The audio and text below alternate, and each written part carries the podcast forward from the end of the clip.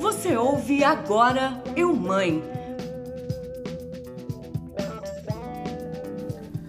O nosso bate-papo de hoje é sobre a preferência no atendimento para mães e gestantes.